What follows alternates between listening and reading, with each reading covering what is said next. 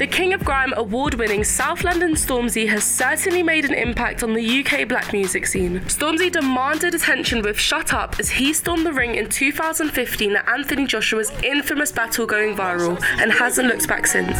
man, shut up. Mention my name in your tweets. I rude shut up. Shut up. Better than me. After leaving the scene for nearly a year, he claimed back his throne and released his monumental album, Gang Signs and Prayers, featuring J Hus, Ghetts, and Kehlani, storming to number one on the UK album chart, including one of his top songs, Big for Your You're Boots. getting way too big for your boots. You're never too big for the boot. I got the big size toes on my feet.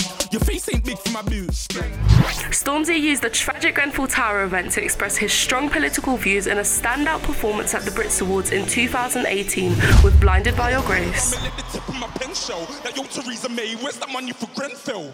What you thought we just forgot about Grenfell? You From there, he headlined at Glastonbury in 2019 and put on a phenomenal performance that had the crowd going crazy. Amen in Jesus' name, yes, I declare it. Any little seed I receive, I have to share it. Brothers wanna break me down, I can't bear it. But heavy is the head with Later that year, he released his album Heavy is the Head, including Stormzy's number one hit, Vossi Bop. My brothers don't die, we just Vossi bop.